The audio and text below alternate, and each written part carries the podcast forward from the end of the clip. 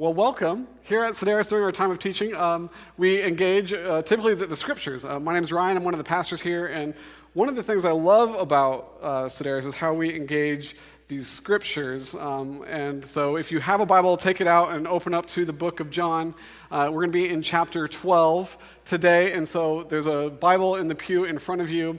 Um, you can pull that out, and uh, I believe it's page 955. Before we start get, there, get, get started there, I'm going to tell you about this jacket. Okay, this jacket. Uh, if you've been coming to Sedaris for a while, I don't really use props that often, not like my counterpart, David Avenger, who loves props.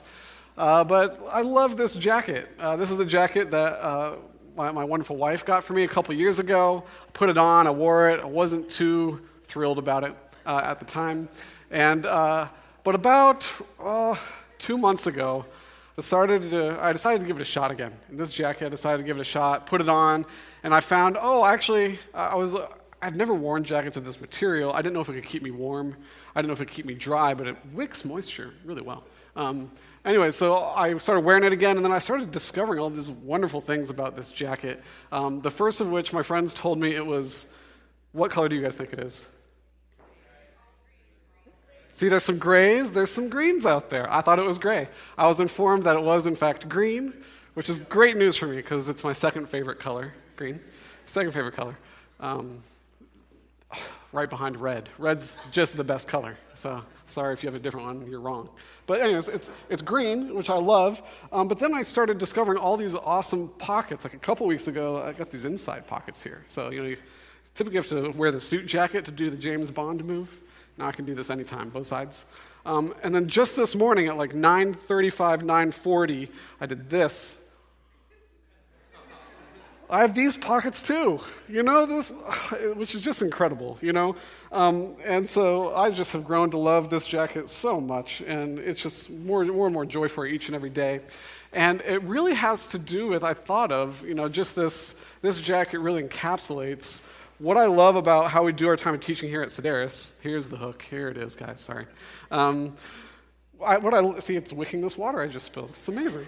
Um, we love to go into the scriptures. We love to unpack the scriptures. And I love doing that because when I was like just 18 year old, 19 year old, 20 year old Ryan, I didn't know if we could trust these. I had no idea if it was if we could trust these. And I went through, you know, a good period of time trying to figure out if I could trust the things that are written in here. And like it's a very strange book. Like anybody that tells you the Bible's really simple and easy and not strange is like not being completely forthright with you. You know, like as even you just if you start at the beginning, it's just really strange, really quick, you know, in the book of Genesis. And there's just story after story which is strange and and through college, I was really just wrestling with can I trust these? Are they trustworthy? And it took a lot of time, and I didn't get all my questions answered, but I got a couple of them answered when I was asking, like, do these contradict themselves? And I was looking into it, and I was like, oh, they seem to at points, but those points don't. And so I decided I think I can trust this book. I think I can trust it. And, and over the course of time, like that, um, I, I didn't understand all the answers there or understand why I could trust it or see how all the things actually piece together, and I still don't. Over the course of time, I find that I can trust it more and more. I keep on finding more pockets, I guess, is what you could say. There's, there's just more and more beautiful things about the scriptures that bring me joy. And as I communicate them to others, I can't think of anything else I'd rather be doing than helping other people find the joy of the scriptures in the hopes that they might trust them too. So that's why we preach the way we do at Sedaris. If you're newer, we typically choose a book of the Bible and we just kind of walk through it. So we begun in the book of John, which is one of the gospel accounts of Jesus' life, his, his death, his resurrection, excuse me, and, and his ministry way back at the beginning of 2023. And here we are um, in December at the end, and we've made it through 12 chapters. You know, that's pretty good. That's, I'm actually pretty proud we made it through this quickly. We didn't really get bogged down anywhere. We could have gotten bogged down, guys. Some of you are like, we got bogged down. I, I, feel that. That's fine. Um, but no, I think we've made it really. Uh, uh, uh I mean, if 2023, if you can say, I accomplished like walking through 12 chapters of the book of John in sermon format, like that's a huge accomplishment. And so, like, good on you for that. Um, and today we come to chapter 12, verse 20. So if, if you're newer, let me catch up to speed with what chapter 12 is, what's going on in chapter 12 in the book of John. Like I said, John is recounting Jesus' life, ministry, death, and resurrection, the full kind of swath of it. And in John chapter 12, what begins is the last week of his death. Uh, the, the, the, last week leading up to the death of Jesus Christ on the cross uh, when he was crucified. Uh, starting in chapter 13, John's going to transition and he's going to focus on the Passover meal and the conversations that were present there. And then we're going to end up going to the cross, of course, and then resurrection. So, chapter 12 is really just this, this encapsulation of the week uh, before Jesus' death. And um, at the beginning of chapter 12, we find we're six days out from the Passover when Jesus was crucified. Um, and Jesus was in Bethany, which was a town just outside Jerusalem. We said uh, 30 football fields is what they say, the distances. They, they, they measured them in, in Roman stadiums, the 15 Roman stadiums, but one Roman stadium is two football fields. I just think it's funny that they measured things in football fields just like we do. Uh, anyways, uh, so it's, it's really close, and Jesus was there, and Lazarus was there, who he had just raised from the dead. All that is uh, um, in John chapter 11. Um, he had raised Lazarus from the dead, but in the time when uh, Passover was when all of Israel, even Israelites outside, and Jews outside of Israel, would come into Jerusalem for like their big yearly festival. It's the biggest festival of the year, much like Christian or much like, like Christmas is the biggest festival in Western society. So was Passover then. So, so every, the whole Jewish world is coming to, to Israel, to Jerusalem to celebrate this. And then they end up going to Bethany instead of Jerusalem. Like Jesus is completely sidetracking what this festival was supposed to be about. It's people are running after and going to him. He's sidetracking the festival, which means he's also sidetracking um, the attention that the religious leaders of his time were looking to get. They'd been preparing for a long, long time for this huge festival where the whole world comes to them to hear them teach, and, and they're going to Bethany? To, to see Jesus and to investigate this miracle? So Jesus is stealing the limelight at the beginning of this week. And, and then the next day, Jesus goes into Jerusalem himself, and we have this big festival uh, that's happening, but the attention's not on the festival. It's not on the temple, it's on Jesus. They're celebrating Jesus entering into the city as this nationalistic, revolutionary king. So he's stolen the limelight yet a second time. And the religious leaders, in their exasperation, they just cry out. And it's, it's right there in verse 19. They cry out, Look, the whole world has gone after him. The whole world. But there's an incredible irony to all this attention that Jesus is getting in the last week of his life. Um, that goes like this Everybody has come to Jerusalem they go to Bethany, they investigate the miracle, they find out that Jesus is, in fact, who they heard he was this incredible miracle worker who has raised Lazarus from the dead. The religious elites are so upset, they're like, we got to kill Lazarus too, because they keep on talking to Lazarus.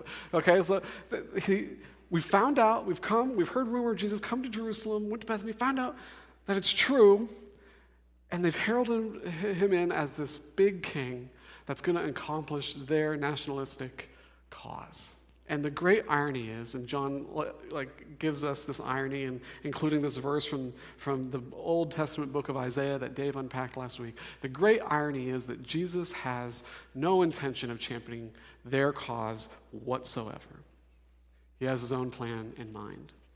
And his plan is to enter, I love how you said this last week, Dave, is to enter into Jerusalem there's all these Passover lambs being brought into sacrifice, is to enter into Jerusalem as a Passover lamb himself and die. So everyone's really looking forward to him being this new revolutionary thing. The irony is, Jesus is not there to do anything remotely close to that. He's come to die. He's come to die. And uh, John is interesting in the fact that when he writes his account of, of Jesus, he doesn't start with the birth narratives. He knows he's writing much after the other three accounts that we have in the scriptures that's Matthew, Mark, and Luke. And he knows that Matthew and Luke have given you so many details of the nativity of Jesus' birth. He's really focusing here in this chapter 12. It's strange how many nativity details are surfacing again. It's almost as if he's saying, Don't forget why Jesus came to earth to, be, to begin with. He came to die. Look at all these nativity details that are present. We have Marys are, are, are everywhere, and oh, that's just anywhere in the Bible. There's Marys all over the place. But there's these other details that are in there, including like uh, voices in the heavens, like we'll see today, foreigners uh, coming to seek out Jesus, like we'll see today. But more than that, there's this big tension present is that when Jesus shows up as a baby, just like when he shows up to die, then we're calling this the nativity of his death. That's kind of what we're focusing on this nativity season. A little bit darker than maybe nativity seasons you've engaged in the past. But, but the big, big overlap is whenever Jesus shows up, people who want to preserve their own power and glory in the world try to kill him. So Herod tries to do it when he's a baby, and, and Matthew and, and Luke really uh, like help us see that. And then the, the religious leaders are going to do so here. Um, and so that's actually what we find is exactly what Jesus is counting on. He wants to be the Passover lamb. And so he's going to make his glory project really, really evident really, really evident. And, the way that he does that is by way of a conversation that he has with the crowds. So, over the book of John, we've read several um, conversations that Jesus has had with the crowds where he says these cryptic things, confuses the crowds, and people from the crowd respond with questions, and he says more cryptic things. Okay, this is kind of Jesus's MO. Um, it's probably less of like an open mic where the crowds are proclaiming these questions together, but likely the religious leaders that are in the crowds are kind of addressing the questions to Jesus, and then Jesus is proclaiming the answers to these questions to the crowds. But this is Jesus' last public conversations with public conversation with the crowd. And what we're going to see is that they completely by the end of it are not on Team Jesus anymore. They're not about him. It's, it's just remarkable. What we're going to see is th- this conversation is thought to be the day after he came into Jerusalem. The day after he came into Jerusalem, and 18 verses later, John's going to tell us no one believed in him. Whoa. So let's just look at this conversation, what it's. Uh, what, what the dynamic is at play in it, and then we can really have a conversation, see that it's about glory, and talk about how do those particularities work its way into our life to bring us life. So um, 12, starting in verse 20, and we're going to go through verse 37 here, okay? So, verse 20. Now, some Greeks were among those who went up to worship at the festival. That's uh, the, the, festival of the Passover. So they came to Philip, who was from Bethsaida in Galilee. Bethsaida was a region that was near something called the Decapolis, which is 10 Greek cities kind of in, in, in northeastern Israel. Okay, so they, they, they probably recognize, oh, this guy's got a Greek name. Philip means horse lover? He comes from a Greek place. Let's go ask him if we can, if we can see and talk with Jesus. And so Philip says, then, uh, so they requested of him, Sir, we want to see Jesus. And so Philip went and told Andrew. Andrew uh, also is from the same city as Philip, also with a Greek name that means manliness, okay? Manliness. Uh, the, the, Jews would wait eight days to name their children, and so I don't know what Andrew looked like as a baby, but he must have been ripped. Uh, I like to think that. so, so Andrew and Philip went and told Jesus. Jesus replied to them, The hour has come for the Son of Man to be glorified. Truly, I tell you, unless a grain of wheat falls to the ground and dies, it remains by itself. But if it dies, it produces much fruit. The one who loves his life will lose it. The one who hates his life in this world will keep it for eternal life. Okay, we got a little bit of cryptic stuff happening, typical. If anyone serves me, he must follow me. Where I am, there my servant will also be. If anyone serves me, the Father will honor him. Now my soul is troubled. What should I say? Father, save me from this hour? But that is why I came to this hour. Father, glorify your name. Then a voice came from heaven, and if you're looking for nativity details, perhaps this is akin to the, the angel showing up to the, the shepherds. And these voices coming from the heavens proclaiming the plan of Jesus. I have glorified it, and I will glorify it again. The crowd standing there heard it and said it was thunder. Others said, An angel has spoken to him. Jesus responded, This voice came not for me, but for you. Now is the judgment of this world. Now the ruler of this world will be cast out. As for me, if I am lifted up from the earth, I will draw all people to myself. He said this to indicate what kind of death he was about to die. Then the crowd replied to him, We have heard from the law that the Messiah will remain forever. So how can you say that the Son of Man must be lifted up? They understand he's talking about his death. They, they, understand. There's something that's happened here where Jesus' being cryptic is now actually being communicated. They understand that he's clearly saying to them, I am going to die. Whereas before here, it's unclear whether the crowds really understood this message. They're saying, How can you say the Son of Man must be lifted up? Who is the Son of Man? In the Hebrew scriptures, the Son of Man reigns forever. So, how can he die, is what they're saying. Jesus answered, The light will be with you only a little longer. Walk while you have the light, so that darkness doesn't overtake you. The one who walks in darkness doesn't know where he's going. While you have the light, believe in the light, so that you may become children of light. Jesus said this, then went away and hid from them. And then 37, into the next section, we see, even though he had performed so many signs in their presence, they did not believe in him.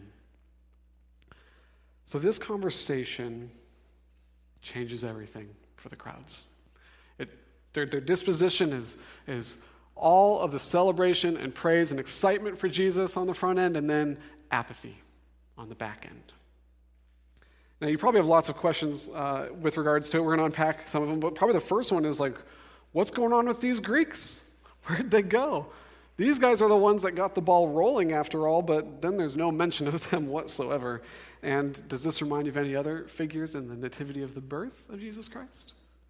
Any, any other figures that show up from lands distant and far because they know who Jesus is? They're curious to investigate him and honor him as king? Anybody? Oh, thanks, Dave. The wise men, the wise men, yeah. The, the Magi come all the way from what's thought to be Persia and they come and pay homage to the, the, the, child king, Jesus Christ. And now, here we at the nativity of his death, we have these Greeks coming from the north and the west. The, the, these Greeks were likely God fearing Gentiles who had converted to, to, to Judaism. Um, and they too had heard the rumors about this Messiah figure, want to investigate Lazarus and, and talk with Jesus about it. And, and, and similar to the, the, the wise men in in uh, the birth accounts, they, there's not much significance attached to who they are or what they think. The significance is really just attached to their presence. The whole world has come to the foot of the Christ. What does this tell us? It tells us that God's plan through Jesus is going to be way bigger than Israel. Way bigger than Israel. And their search of Jesus sparks off this conversation. I don't think they disappear. I think they're probably a part of this conversation as, as a part of the crowds here moving forward. But it sparks off this conversation where the crowds turn on Jesus by the end of it. And this conversation is to blame. Their enamorment, their excitement with Jesus turns into, we're done with him. We're done. Why? What happened? What happened? Well, the subject of the conversation is in the opening line in verse 23. Jesus says, The hour has come for the Son of Man to be glorified. It's really a conversation about glory and what the, the glory of Jesus as the coming king is going to look like. That's what this conversation is all about. And what we're going to see happens is that Jesus' uh, discussion of what his glory will look like does not match their desires whatsoever. It does not match the, their desires for what they want the glory of Israel to look like moving forward. John is making it very clear to us that he's showing us that, that these crowds were hoping for a very, very different version of glory than the, that which Jesus said he came to bring. Now, why is John drawing this out for us? Why, why does John want to make this clear? Well, at the time that John's writing this, he had actually led the Jesus movement for five decades or so, 50 years about. Um, and so, and, and I think he's writing because he saw something. He saw something. He, he saw a reality present within many of the followers of Jesus as it was growing and expanding rapidly, not only just in Jerusalem or Israel or Samaria, but all the way out into the Greeks. I think he saw something. He saw that just like this Israelite crowd, it's possible to claim a seat at the table in the family of God as a follower of Jesus, but, but, but similar, um, really only seeing Jesus as a means to accomplish their own hopes and desires in the world. I think John was sensing this, and he says, Oh, we've seen this before. We've seen this in, in, the people of God before when, when God showed up on the scene. And, and, there's a dynamic of this that is present that I'm seeing now. And in fact, this is a dynamic that, if we really take an honest view of history, that has plagued the church for 2,000 years. At diff- different places, different times. Not just Christians, but entire movements can come very, very concerned with, with what they think the glory of God should look like in their midst and they get it wrong, and weird, awful stuff happens. Terrible things happen because they get the, the, the, the notion of God's glory wrong. It's about glory. They become concerned on their own, with their own glory. And John is giving us this conversation because within it is a form of glory test, a form of test of, of whose glory are you really about here in this world. That's why John's giving it to us. He, it, it's, it's a way of asking who and, and what really is the king of your heart, like we talked about last week a little bit. Now, it can be difficult for us to know the answer to that question at times, right?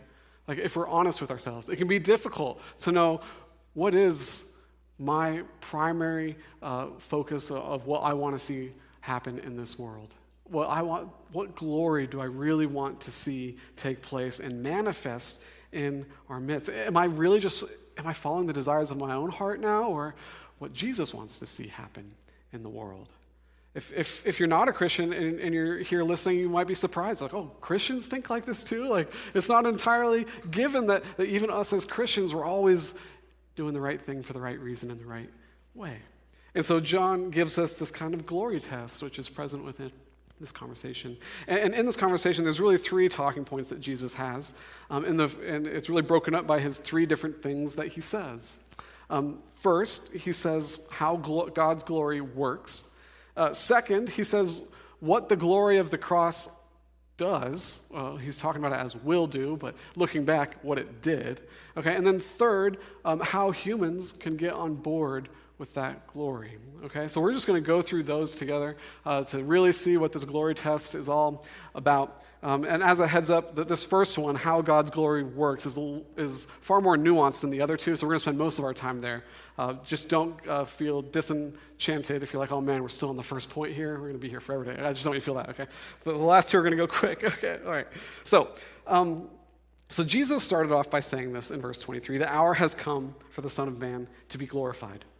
And then he's going to tell us how God's glory works. Now, he calls himself the Son of Man, which everyone listening, if you were Jewish, knew what that was. And it's very clear that they had um, really merged this notion of the Son of Man and the Messiah together to understand as the, uh, this being, this, this person, to be someone who would rule Israel forever.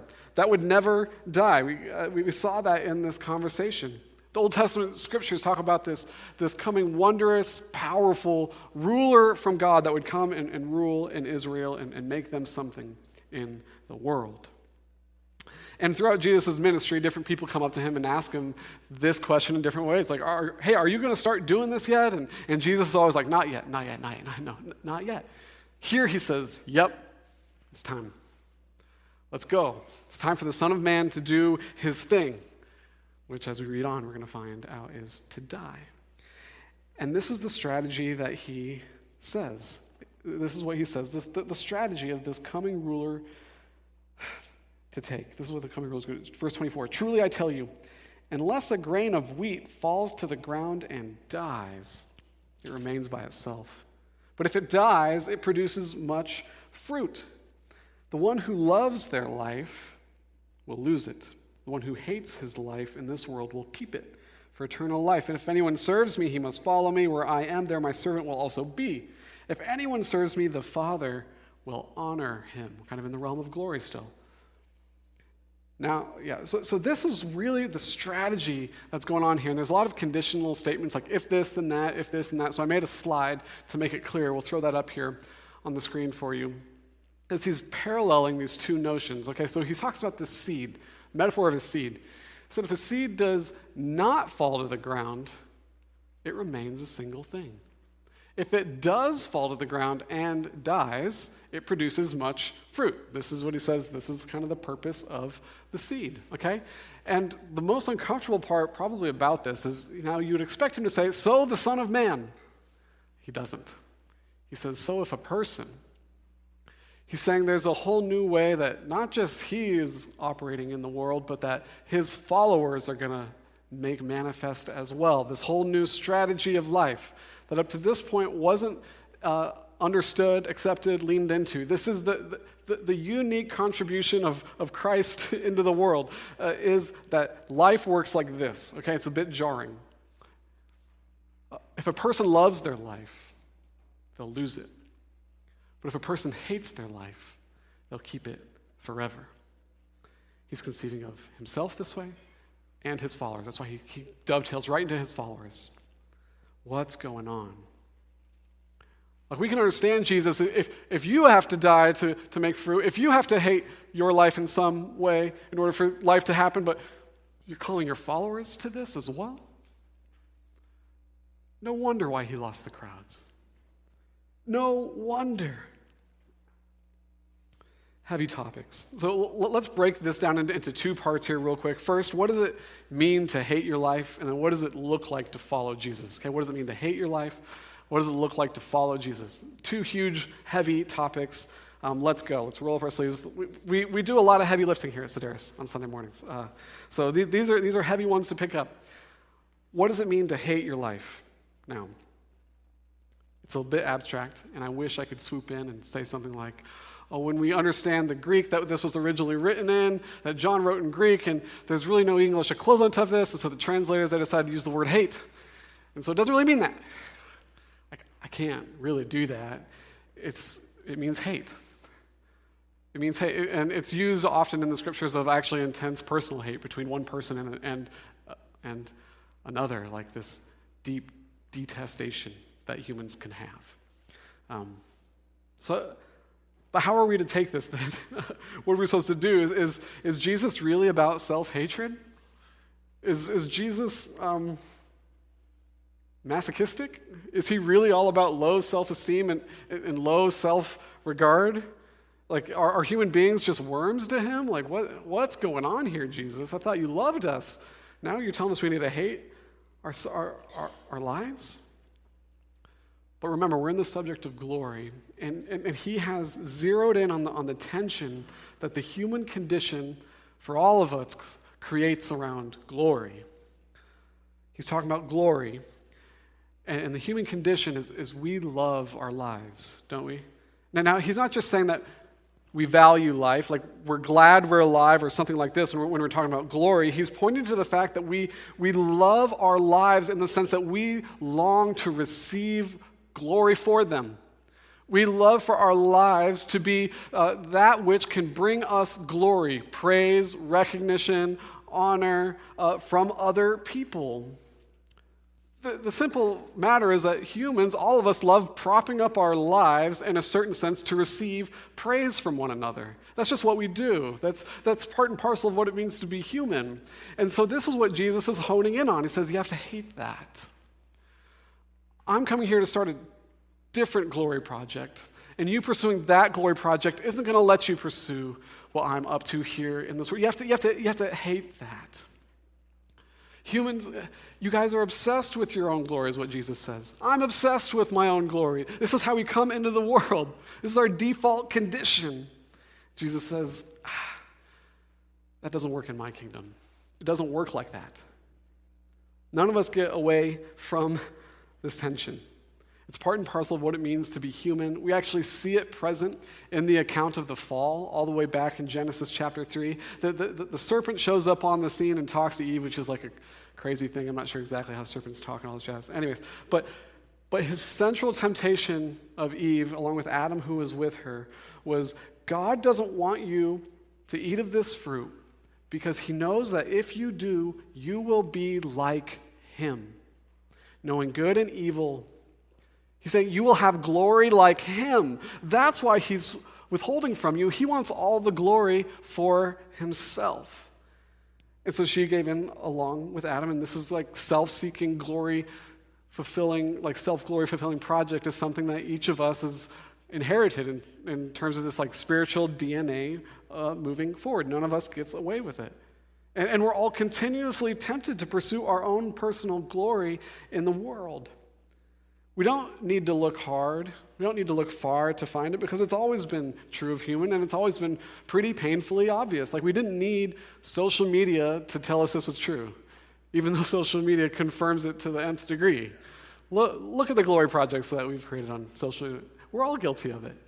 This is what we do as human beings. We're obsessed with our own glory. So, this is all to say that the, the, the glory project of the self, it just dominates the human condition. It dominates it. There's no getting away from it. We're all, in a certain sense, servants to that. Jesus is looking for servants to his glory project. That's what he's all about. Now, each of our glory projects are very unique. Uh, the way we pr- pursue our own individual glory varies from one person to the other. It can be, it can range from just trying to be a really good person, a really helpful person, a really successful person, a really creative and unique person, a really capable person, a real solid, steady, secure person, the really fun person, powerful person, the agreeable person. Okay, all of these are, are, are us really trying to create an ego that's worthy of worship an ego that's worthy of worship. Uh, now, don't hear me wrong. All those things are good. Like it's good to be helpful, steady, capable, fun. All these things, they're really good things. But, but it begins to feel a little bit gross when someone is trying to do good things in the world in order to show that they're better than everybody else. Am I right? Like that, ugh, that makes us cringe. That, that, that's a little bit great. It, it feels a little bit weird when someone's helping you from their own Messiah complex, right? Like, ooh.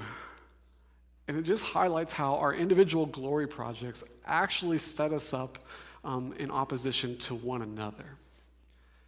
Our individual glory projects really set us up in opposition to one another. Um, even if on the surface we can say our motivations are true, we can feel something else completely different. That's because they pervade the human heart, okay? So, so have I convinced you that you're obsessed with glory yet? And that's okay. That's just part of the human, that's just what is. Now, of course we are. What are we to do? Now, Jesus isn't saying our, our self glorification projects, he's not saying they, they don't work. Sometimes they will let us down, but a lot of times they work really well. Like we can receive the, the praise and recognition and, and, and lauding that we're hoping for. They actually work really, really well. But he's just saying there isn't room for that in his eternal kingdom. We can have our temporal glory projects now, is what he's saying here, but eventually it'll come to an end. If you love your life, you lose it. He's saying, I have a glory project that continues forever. I have an eternal glory project that you can get in on that'll continue forever, that'll bring you life into eternity. That's what this is about. This is Jesus' actual, his core question. Do you want to be temporarily glorified by other humans or eternally honored by the creator of the universe? It's a real question. Like, that's a real tension. Like, we don't, not, like, you might be like, I'm not entirely sure that creator of the, universe exists, so I'll go with the humans, please. Thank you. Uh, very reasonable, but that's the question to wrestle with. Do we want the temporal uh, recognition for our glory projects here on earth from one another? Or do we want honor from the Father into eternity? That's the question Jesus leaves us with. And unfortunately, it is an either or. An, an either or. That's what he says. It's your choice. So, so, so hating our life doesn't mean anything masochistic at all. It means you, you change your mind about the glory project that's worth pursuing in life. That's what it means to, to change your mind towards pursuing Jesus' glory in this world instead of your own. Your own. So, the catch, and Jesus is very clear about this, which is why the, the crowds are like, we're out. The catch, it's going to require serving Jesus. That's what he says. My servant, he must follow me, he must go where I go. So, what does it mean to follow? Secondly, what does it mean to follow then? Um, this is such a crucial, crucial question. Like, what does it mean? What exactly does it mean? This is what John's always doing. He's trying to like really bring out some, some tensions and say, what does, what does that exactly mean? What, is, what exactly do you guys think I mean when I say following Jesus? If we polled ourselves today, we'd probably get a dozen different answers. what exactly does it mean to follow Jesus? Jesus clarified it like this He says, Where I am, my servant will also be. Servant will also be. It's a really strange thing to say from someone who's going to die in four days. He's going somewhere else. So, how can we be with Christ? Uh, probably one of the better ways uh, to begin to understand what it means to follow Jesus is to actually look at the Gospel of Mark. He just has a great story that, well, it's an account that happened in Jesus' life when someone came to him and, and really asked him how he might get this eternal life that Jesus is talking about. It's in Mark chapter 10. Um, as Jesus was setting out on a journey, so Jesus is going to go to the next town to, to proclaim his kind of gospel message, stump speech. That's what Jesus did for three years, town to town to town, gave his gospel message, stump speech. That's what Mark is all about, showing us that he was up to. The kingdom of heaven, the time is fulfilled, the kingdom of heaven is at hand. He, that was kind of like a stump speech. Okay, so as he was setting out on a journey, a man ran up, knelt down before Jesus, and asked him, Good teacher, what must I do to inherit eternal life? Why do you call me good? Jesus asked him. No one is good except God alone. You know the commandments do not murder, do not steal, ah, commit adultery, do not steal, do not bear false witness, do not defraud, honor your father and mother. And, and he said to him, Teacher, I've kept all of these from my youth. So looking at him, Jesus loved him. Oh, incredible love. And said to him, You lack one thing. Go sell all that you have and give it to me. Nope, give it to the poor. I don't need it, Jesus says. Go give it to the poor. And you will have treasure in heaven. Then come and follow me. But he was dismayed by this demand, and he went away grieving because he had many possessions. So, and this kind of uh, sparks off a conversation Jesus has with his disciples about following him. So Jesus looked around and said to his disciples, How hard is it for those who have wealth to enter the kingdom of God? The disciples were astonished at his words. Again, Jesus said to them, Children, how hard is it to enter the kingdom of God? I'm like, I'm trying to have a conversation with you guys about this. Like, come on. It's easier for a camel to go through the eye of a needle, Jesus says, than for a rich person to enter the kingdom of God. They're even more astonished, saying to one another, Then who can be saved? Looking at them, Jesus said, With man it is impossible, but not with God, because all things are possible with God. And Peter began to tell them, Look, We've left everything and, followed you. Uh, Peter also was married at the time. Like he's traveling around in this ministry, he's left his wife at home. Uh, Truly, I tell you, Jesus said, there's no one who's left house or brothers or sisters or, or mother or father or children or fields for my sake and for the sake of the gospel who will not receive a hundred times more now, at this time, houses, brothers and sisters, and mothers and children and fields, that is, the community of God coming together becomes a family and they share their possessions, something that we see happen radically when the, in the early church in Acts chapter 2. They just share all their stuff and like this huge rebuke of a consumer economy. It's startling, okay? Along with persecutions and eternal life in the age to come. But many who are first will be last, and the last first.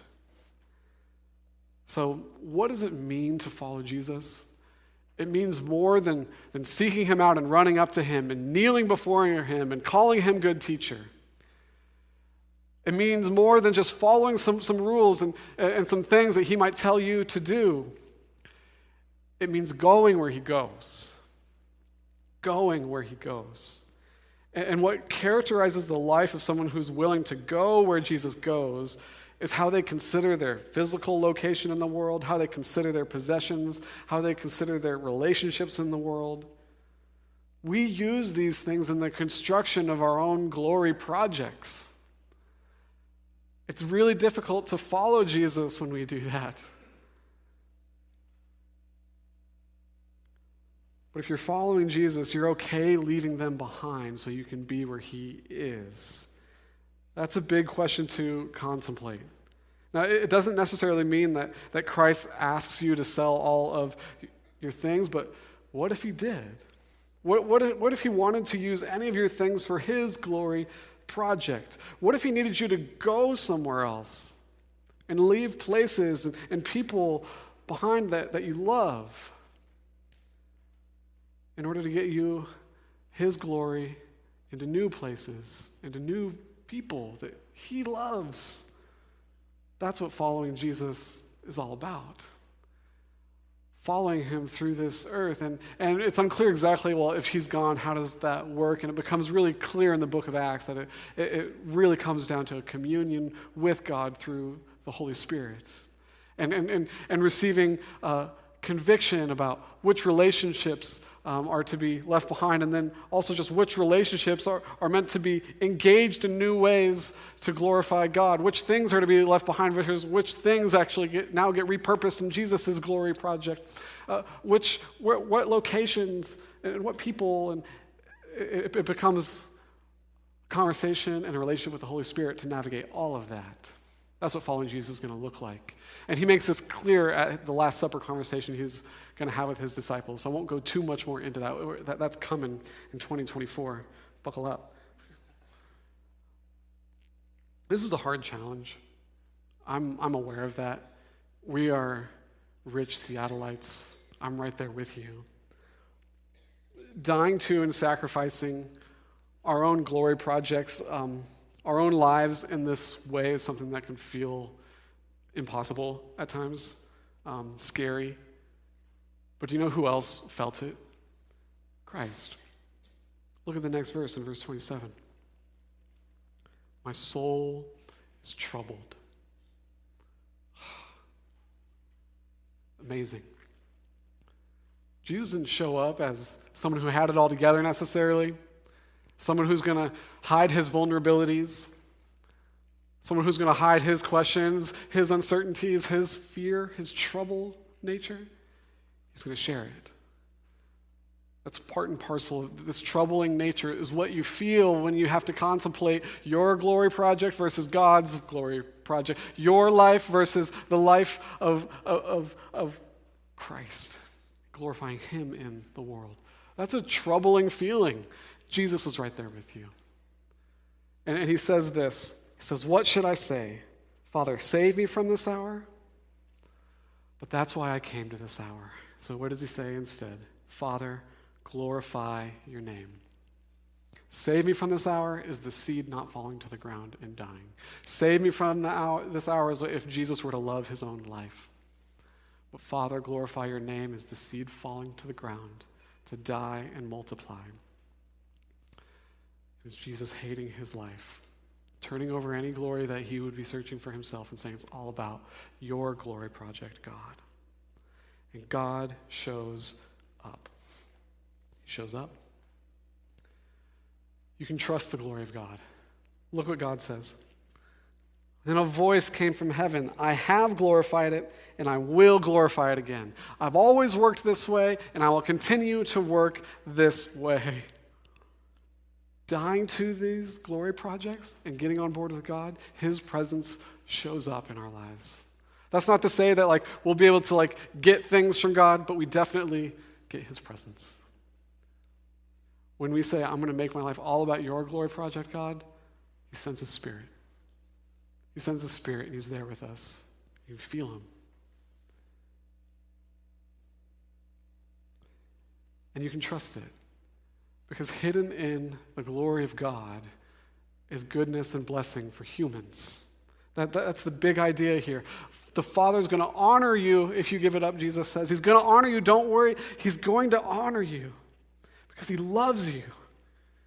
He loves you so intensely. Wrapped up in His glory is, is goodness and blessing for humans. Getting on board with that project is going to is gonna bring you way more blessing and, and way more life and way more joy than this self glory project that you want to prop up in the world. I promise you. I promise you. God thunders in this voice. It's so fascinating that when God shows up and he does give you that presence, that onlookers looking on are always have different explanations of it. You ever notice this in your life? Here, uh, some of them say, the crowd standing there heard it and said it was thunder. Natural explanation.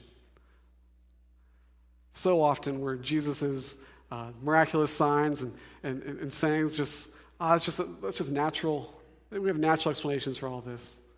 Humans have done this over the course of, these things have happened before. We've seen them, we have natural explanations for them. Believe me, like, I was in, I was in that, like, examining that really deeply, astrophysics major. Like, some Christians have said some really strange things about space. We have natural explanations for them. Praise the Lord, because it'd be really hard to continue thinking the earth is flat or things like this, right? But then there's, a, there's a, a, another thing that happens. Some said an angel has spoken to him, which seems to get closer, but it's not God. It's a, it's a spiritual explanation. It's a spiritual. Oh, that's just that's something spiritual happened. We're not exactly quite sure what. It's not God speaking because then I'd really have to respond and have to do something. Remember that when the people, the crowd is speaking, these are the religious leaders. They're explaining away what just took place. Some spirit, something spiritual happened. It doesn't mean anything about, doesn't confirm anything that this man has just said to us, that you need to follow him and get on board with his glory project. All right, so let's move on though, because Jesus actually doesn't like get involved in that debate much. He actually goes on because he wants to talk about how the glory project of the cross really works. All right, so that's in verse 30. Oh, yeah, starting in verse 30. These next uh, three verses here. Jesus responded, This voice came not from me, but for you. Now is the judgment of this world. Now the ruler of this world will be cast out. As for me, if I am lifted up from the earth, I will draw all people to myself. And he said this to indicate what kind of death he was about to die. So, if we understand the cross as Jesus submitting to God's glory project, um, what does it actually do? Like, how does the cross actually bring glory? Jesus uses this phrase, it now is the time for the world to be judged. Like, the cross is going to judge the world. That's an attractive thing to say. We would go tell that to someone. Hey, you know the cross judges the world, right? Yikes. What are you talking about here, Jesus? It's a confusing statement because up to this point, Jesus has talked about how he did not show up to judge the world. Okay? He did not show up to judge the world, but to save the world. And, this is part of what's confusing when you read John, actually, both here in his book, and then he has like three other letters that he wrote um, in the back. He uses like words and he gives lots of definitions to the same words, and sometimes he uses different words to talk about the same thing. He's I think he's just like super, super intelligent and theological, and he's just like, we can use words like anything, you know? It's almost like being in a meeting room with David of Anger, you know? I'm just kidding, Dave. Just kidding. Um, but, but he's super theological with this use of the word world, but he uses it in lots of different words throughout his gospel. So in chapter one, he uses the word world to just talk about the earth, how God created the earth through Jesus Christ. That's what he uses in chapter one. And in, in chapter three, he says, For God so loved the world. He's talking about just all humans, that God loves all humans. Um, and then he also uses the term world as a subset of, of people who are opposed to Jesus' followers. Uh, we'll see uh, in, at the Last Supper. Um, Jesus says, uh, The world will hate you. Um, but then there's a, this fourth version that he uses, and there could be more, but this is, this is the, the fourth version. That here, the, the, the world, it represents all that which stands against the purposes and the plans of God to keep humanity shrouded in darkness, in confusion, in sin. The world really represents all that, which is the, the, the, this alternate glory project that's going on. The head of it is the ruler of this world, the Satan, which is in Hebrew means accuser, the accuser. And Jesus says the cross starts right at the top, which means it includes everything else as well. Now, we've talked about this in going through the book of John. The other three accounts have demon exorcisms that Jesus does. John has none of them, except here. We have this casting out of the ruler of the world. John wants to just show you. He did it for the ruler. He obviously has power to do it for everyone. He did it with the top dog. Okay, so, so, um, so that's what's going on here in a really fascinating way, where John doesn't talk about exorcism at all in Jesus' ministry, but then he says, What about the exorcism of the cross? But you guys didn't know that happened there. It's kind of a really cool nerd thing that John's doing, I think. Jesus highlights the ultimate exorcism, I guess. The ruler of the world, the CEO, who really leverages all the byproducts of the fall, namely shame, condemnation for his own personal advantage and control. John says Jesus undid his power. He did it. The cross removed the accuser. His accusations no longer carry any weight or force. How so? Because the Jesus as the Passover lamb took away the guilt of all who would put their faith in him. So the accuser is completely disarmed. Whenever you hear condemnation, whenever you feel shame for things you've done, after you go to the Lord and, and, and confess that, because part of it is the Holy Spirit will convict you when, when we do things that are wrong, we go to the Lord and we confess it. But if it lingers, you know it's just a lie from the enemy. You're loved, forgiven. Grace has been poured upon you. Doesn't matter what you've done. Doesn't matter what you've done. The cross made it so that the Father can hold you whenever and through whatever. Jesus undid the power of the enemy. But it doesn't exactly stop there. That's just the ruler of the world. Remember, we said that the, the, the, world represents everything that leverages the byproducts of the fall for their own purposes or advantages, for their own personal glory projects, including the church, religion, and that's what Jesus is talking to right here. He's talking to organized Pharisaical religion that utilizes condemnation and shame to keep people coming back to them so they could maintain power and influence and money. Like, the cross undoes that garbage as well. It, if it removes guilt and shame, it also removes guilt and shame of any religion, including anyone in Christianity that would use it to have powerful influence over somebody else in any way, shape, or form. Praise the Lord. No longer can guilt and shame be weaponized, people. That's what the cross did. No longer. No longer. The grace available of the cross takes it all away. But it doesn't stop there either. Because beyond that exist larger and, and, and, more systemic systems within our society that leverage these same byproducts of the fall for their advantage, for their profit, for their gain. That capitalize upon sinful desire and work in manipulations that can lead to the most disgusting abuses of power and exploitation in the world of the weak and marginalized. These systems, like, they dehumanize individuals entire people groups. They're, they're, they're, like, they break up families, they, they alienate certain ethnicities, they escalate violence in the world. Like large societal structures have been introduced into our, our world at the behest of these uh, people who are on these insane glory projects that they don't care what damage and destruction it causes. Jesus says the cross takes care of that too. That, that, that I've taken their weapons out of their hands. For those who follow me, we have freedom and deliverance from that. Their tactics of guilt and shame, manipulation are empty. They've been disarmed too. Their tactics to get you isolated, mm-mm. the cross undid it and brings you into a family of God that will embrace you and accept you no matter what, no matter who you are, no matter what you have, no matter where you've been no matter what you don't have. Cross did it. It's so miraculous, it's so glorious. It is worthy of all of the praise. Jesus has accomplished so much. God's plan through him is so incredible. It undoes the pain points we feel in our existence in this world. We're no longer held in bondage, the cross means. We have freedom.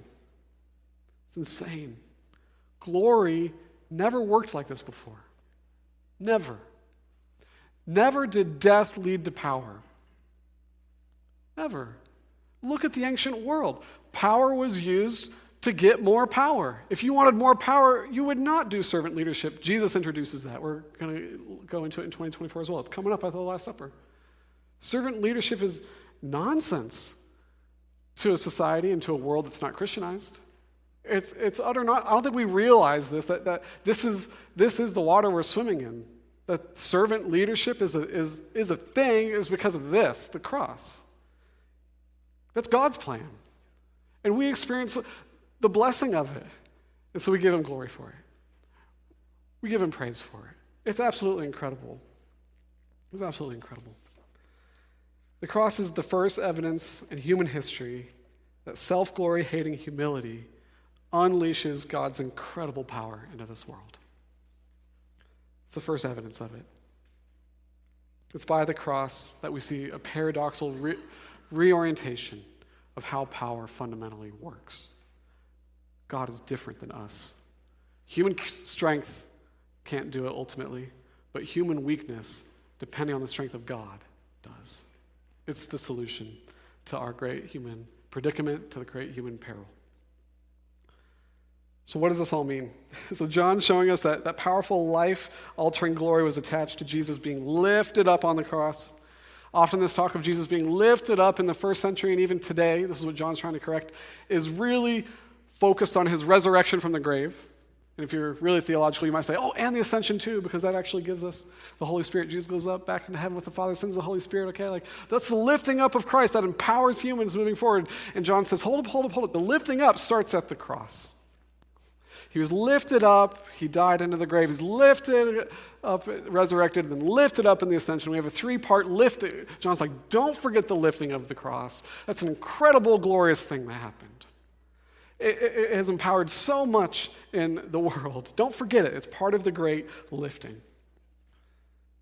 And the reply of the crowd here, it makes it clear that they understood that Jesus was talking about his own death, like we talked about earlier. This lifting up language, not vague to them.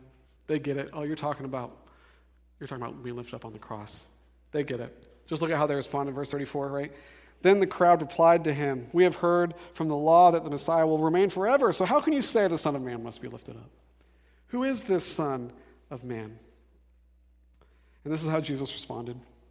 35. Jesus answered, The light will be with you only a little longer. Walk while you have the light, so that darkness doesn't overtake you. The one who walks in darkness doesn't know where he's going. While you have the light, believe in the light so that you may become children of light. He, he took their question and he was clever with it, and this may have remained cryptic to them. They say, You must not be the Son of Man. So, who is the Son of Man? Who should we look for? And he says, No, I'm here so that you can be sons and daughters of the Most High God. You're looking for a Son of Man. I'm giving you the opportunity to be his children. That's what I'm all about. Believe in me, the light of the world. Believe in me, and you can gain entry into the family of God. I'm trying to make you my brothers and my sisters. Trust the words that I'm saying to you so that you might become children of light. So I get that my words don't make full sense to you. I get that, that they're difficult to understand. I difficult, there's actually no way that you can wrap your brain and head around this glory project that God is on right now, especially on this side of the cross. I get that you're confused, but can you trust me still? Can you be confused and trusting of me? Yeah. Can you have doubts and trust? Sure, you can. Sure, you can. The question really becomes what other option do we have? What other option do you have? God invites humanity. He's inviting you to abandon your own glory projects, to pursue His that He started in Christ 2,000 years ago.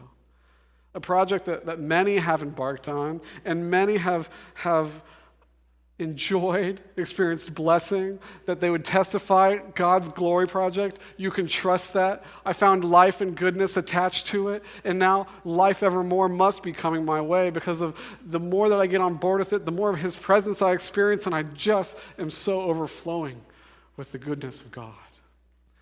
That's not to say that suffering's gone.